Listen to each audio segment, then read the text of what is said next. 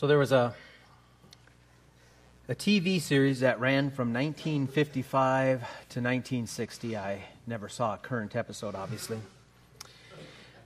It was called uh, The Millionaire. A gentleman by the name of John Beresford Tipton Jr., who was described in the opening uh, monologue as being fabulously rich, was the benefactor. And he decided he wanted to see, I mean, the show came about because he decided he wanted to see what people would do if they suddenly became wealthy. So every week, for 206 episodes, he would give a person a check for $1 million. And actually, it cost him more than $206 million dollars because he paid the taxes on that check so that that person got 1 million free and clear. And just in case you're wondering, 1 million in the late 1950s is the equivalent of $9.14 million today. So, have you ever thought about what you would do if someone just walked up to you and handed you a check for $9.14 million? Or probably nobody actually had, you know, 9.14 million uh, figure in their head, but, you know, uh, uh, I'll bet a bunch of us in here have thought about what we would do if we suddenly had a boatload of money like that. You know, maybe it you know, came from winning the lottery, or Ed McMahon showed up at your door, you know, with a big check from Publishers Clearinghouse, or, or some nameless, long lost relative that you'd never heard of left you all this money and, in, their, in their will. And now you've got to decide what am I going to do with all this money? I, I, don't know. Am I the only one that does that? Raise your hand if you've ever toyed with that idea, played with that a bit. Okay, maybe a few of us in here. We've done that. I've talked to several other people who have shared with me their thoughts on what they would do. And you know what is consistent with, with myself and with everybody I've talked to? In our, in our fantasies with imaginary money, none of us are selfish. You know that? I mean, sure, there's a few things that we would buy for ourselves. You know, pay off the mortgage on the house, or maybe buy a house and a little piece of property, a, a car, something like that. But, but the vast majority of the money, you know, we'd only spend a fraction on ourselves. Uh, the rest, we would give away.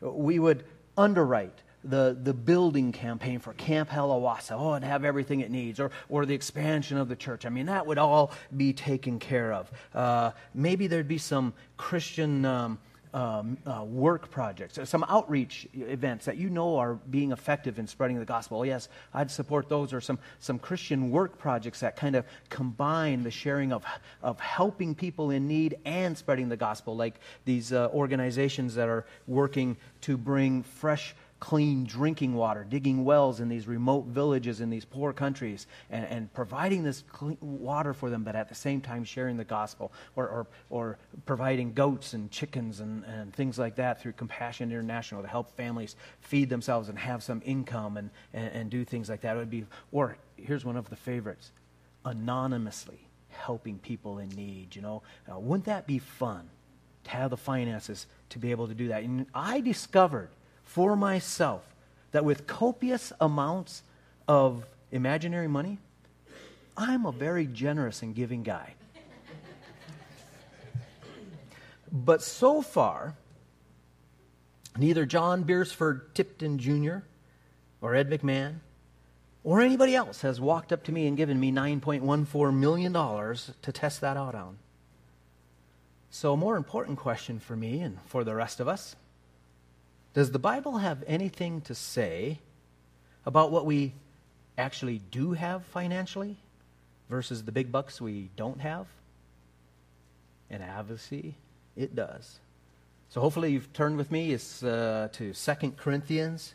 Uh, we are beginning chapter 8 this morning. Follow along as I read just the first two verses of chapter 8. It says, Now, brethren, we wish to make known to you the grace of God which has been given in the churches of Macedonia, that in a great ordeal of affliction, their abundance of joy and their deep poverty overflowed in the wealth of their liberality.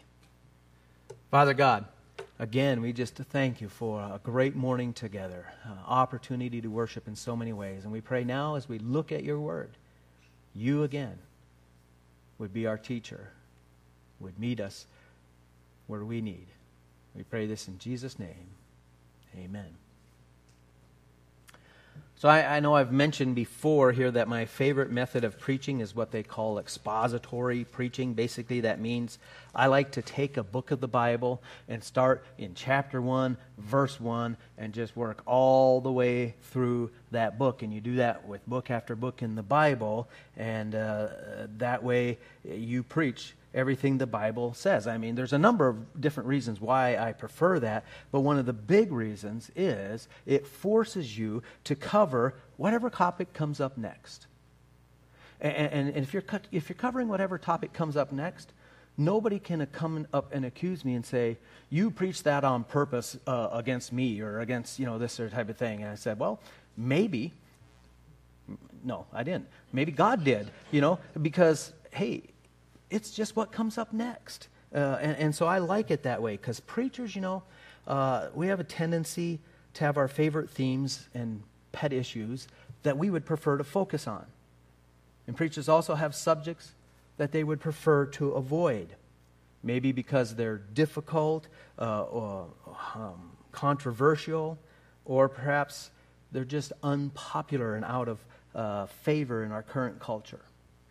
And therefore, by preaching straight through a book of the Bible, I can't skip anything that I might prefer not bringing up, and I don't get stuck preaching just my favorite topics week after week after week. Because someday, like every other Christian, I'm assuming, someday, I want to be able to stand before God and hear the words, Well done, good and faithful slave. And as a preacher, part of what that means for me is that I would have consistently taught all of the Word of God, not just the easy, enjoyable, or popular sections. And I can't think of too many su- topics, too many subjects that are more sensitive and probably less enjoyable to tackle as a minister than the issue of money and giving. People have a tendency to get their dander up whenever you start talking about their pocketbook. And then there's also the issue that there's been so much abuse in Christian realm by ministries, preachers, that that's just seems to be their total focus. In fact, if you talk to people outside the church, what's the problem with the church? One of the issues that will frequently come up is all they care about is money. All they want is your money. They're always asking for your money. And, and that's all there is. And unfortunately, there is some truth in that because there are too many preachers and ministries that are preoccupied with money. Whether they, whether they're just. Uh, misguided leaders using questionable fundraising techniques to try to do something that they believe in, or, or they're right out hucksters who use these slick campaigns to siphon off large donations from often very poor or needy people themselves, padding the pockets of fraudulent leaders. And because of those problems and there's issues, I know there are some pastors that they really won't preach about money. They think, oh, it's better just to kind of avoid that altogether until some drastic need comes up in the church, right? And then they have to have it. And then they preach a whole series uh, of sermons on money, and that can kind of leave a bad taste in people's mouths because they know it was just tied to one particular need. How much better I think it is to teach what the Bible says about money and says about giving as it comes up in Scripture not tied to a particular need. Uh, it's just part of faithful Christian living. I mean, God gave us teachings on finances and, and on uh, monies because every Christian and every church and every individual needs to know and understand God's will when it comes to such a practical thing as finances and giving. And God is uh, supposed to be uh, number one in all we do. And, and giving is supposed to be an integral part of the Christian's life. And it's not a matter of duty or obligation. It's actually, as we look at Scripture, an act of love and worship. And we'll see that as we work through this passage. Uh, the, the section we come to in, in 2 Corinthians now is the largest single passage or teaching on giving in the entire Bible. And, and it encompasses all of these next two chapters. And as such, we are only going to get started on it this morning. And even though it's a big section, it leaves a whole lot about money unsaid because it really is focused on one small part, one small area of Christian and finances, and that's this particular issue of giving. But as we get started in that, I, will just remind you very, very quickly uh, that there are other passages in the Bible that, uh, that teach us some basic facts about money, and we should keep uh, at least these basic facts in mind as we start looking at giving. Uh, for instance, the fact that uh, as a Christian, we know that all that we have comes from God and belongs to God. That's a basic teaching of the Scripture. All we have comes from God and belongs to God. Therefore, we are called to be careful or good stewards of whatever finances or monies we have. And, and, a steward is someone who is assigned to be in charge and be responsible for monies that belong to someone else. Okay, that's, that's what a steward is.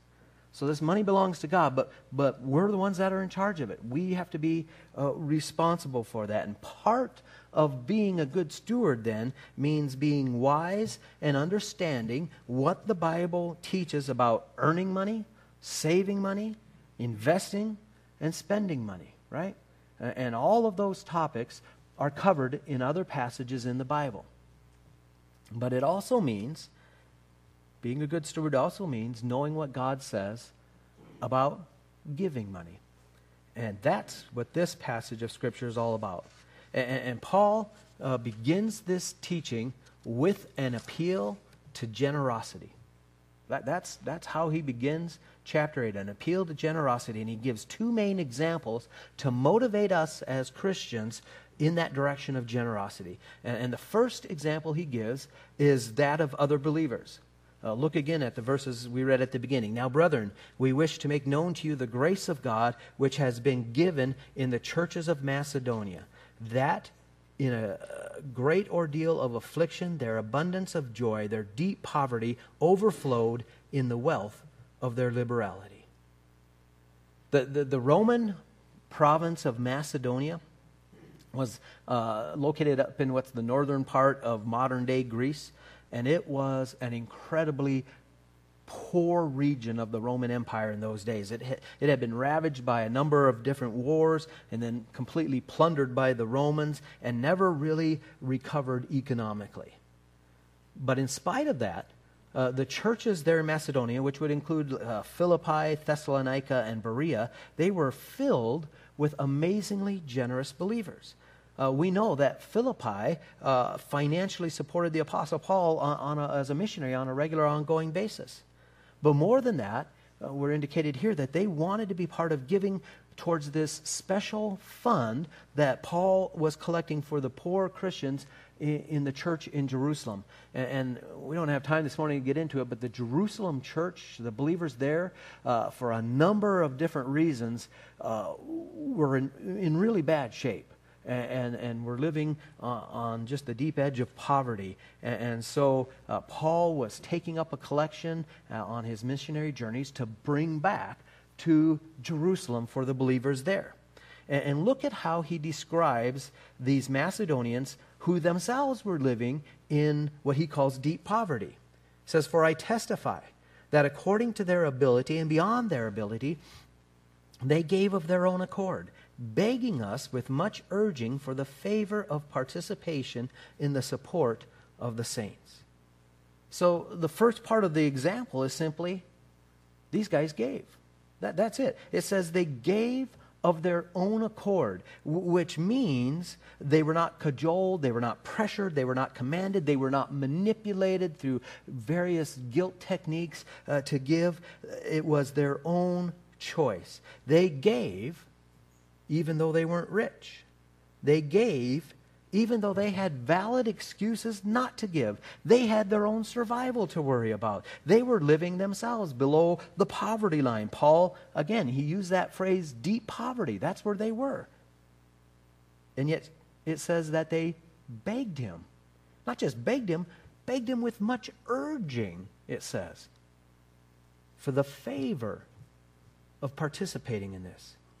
So to me, that implies that the Apostle Paul had perhaps first told them or encouraged them not to bother giving, right?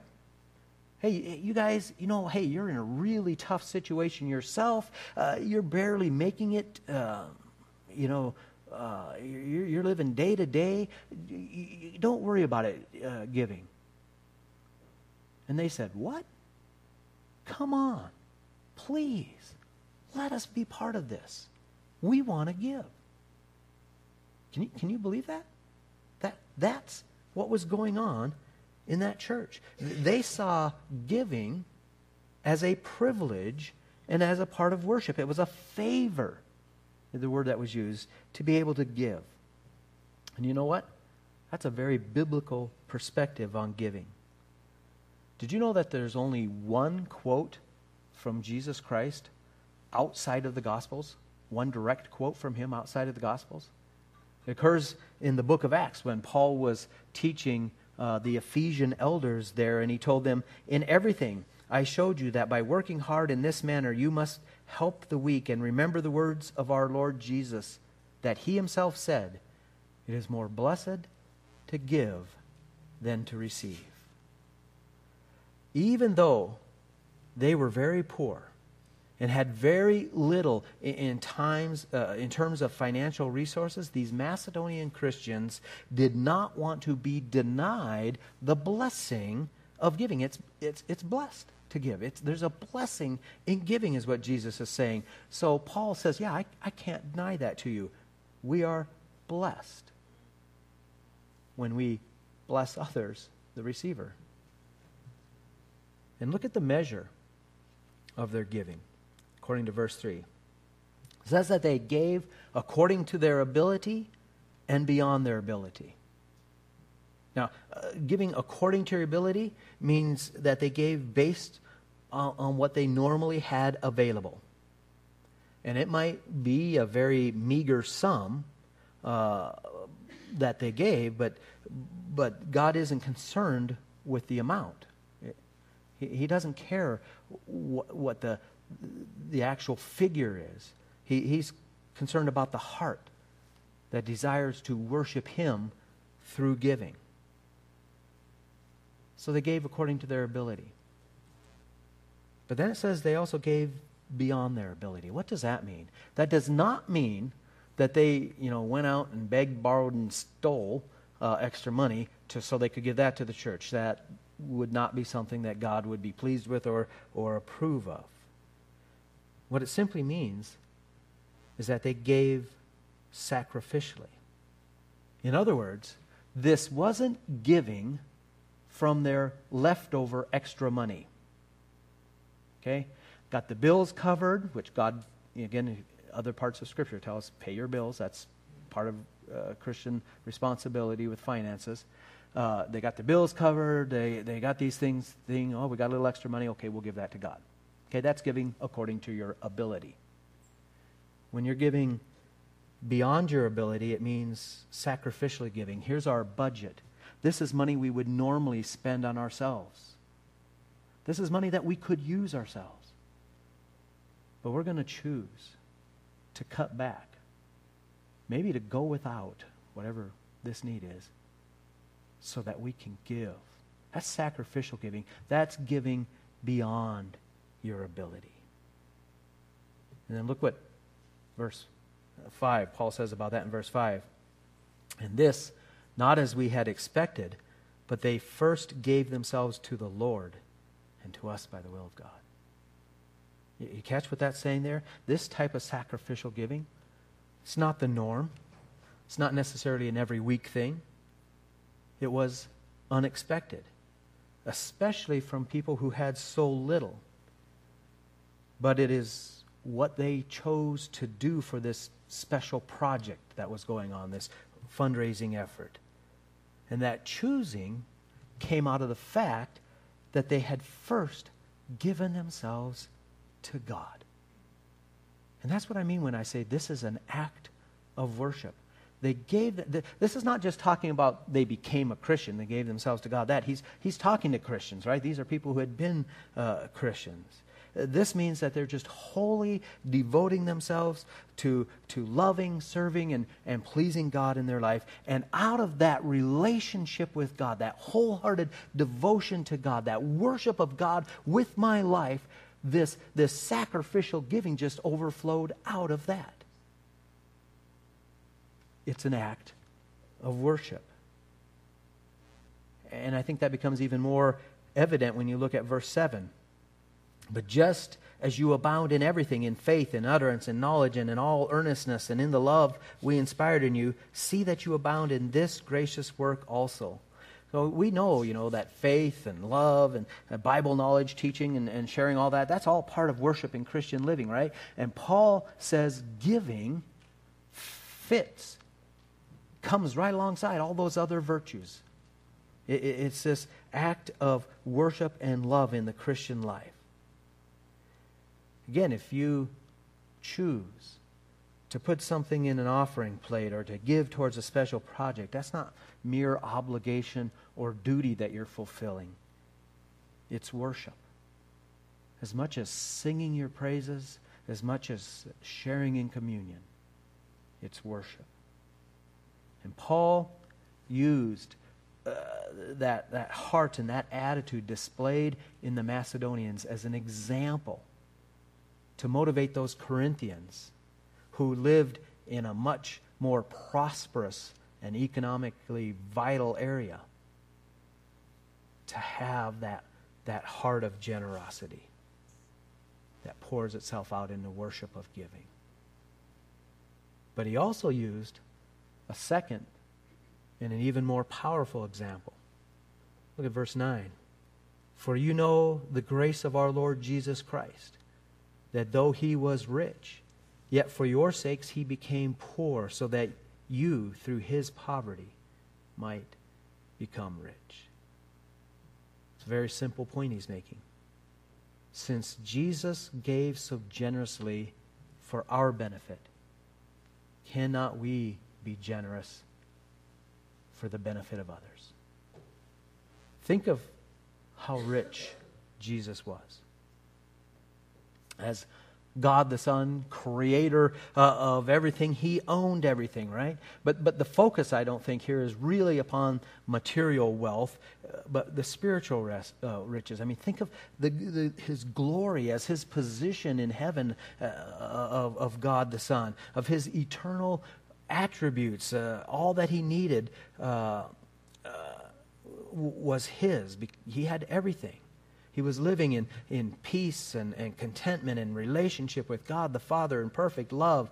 Uh, but he gave up the glories of heaven and took on the poverty of human flesh so that he could make us spiritually rich. As Paul described it in the book of Ephesians, blessed be the God and Father of our Lord Jesus Christ, who has blessed us with what? A few things? Every spiritual blessing in the heavenly places in Christ. We are rich because Jesus sacrificially gave himself.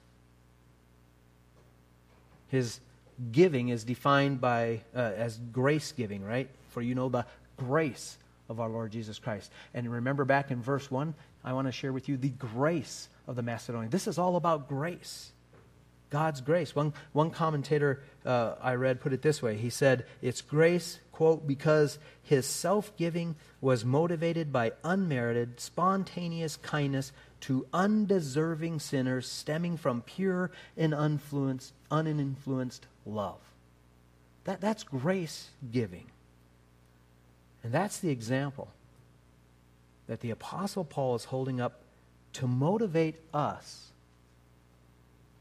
towards generous, sacrificial, grace giving in our own lives. Now, as I said, we're we're just getting into these passages, so this is just kind of the foundation. This is how Paul started his teaching. There's going to be more in future weeks. But to wrap it up for today, this message really all boils down to this. We give because God gave us so much. We give because it's an act of worship towards the Savior whom we love, who displayed his love by sacrificially giving to us. We give because it's a privilege to be able to give. And we give because we not only bless others, but are blessed ourselves in giving. Let's pray.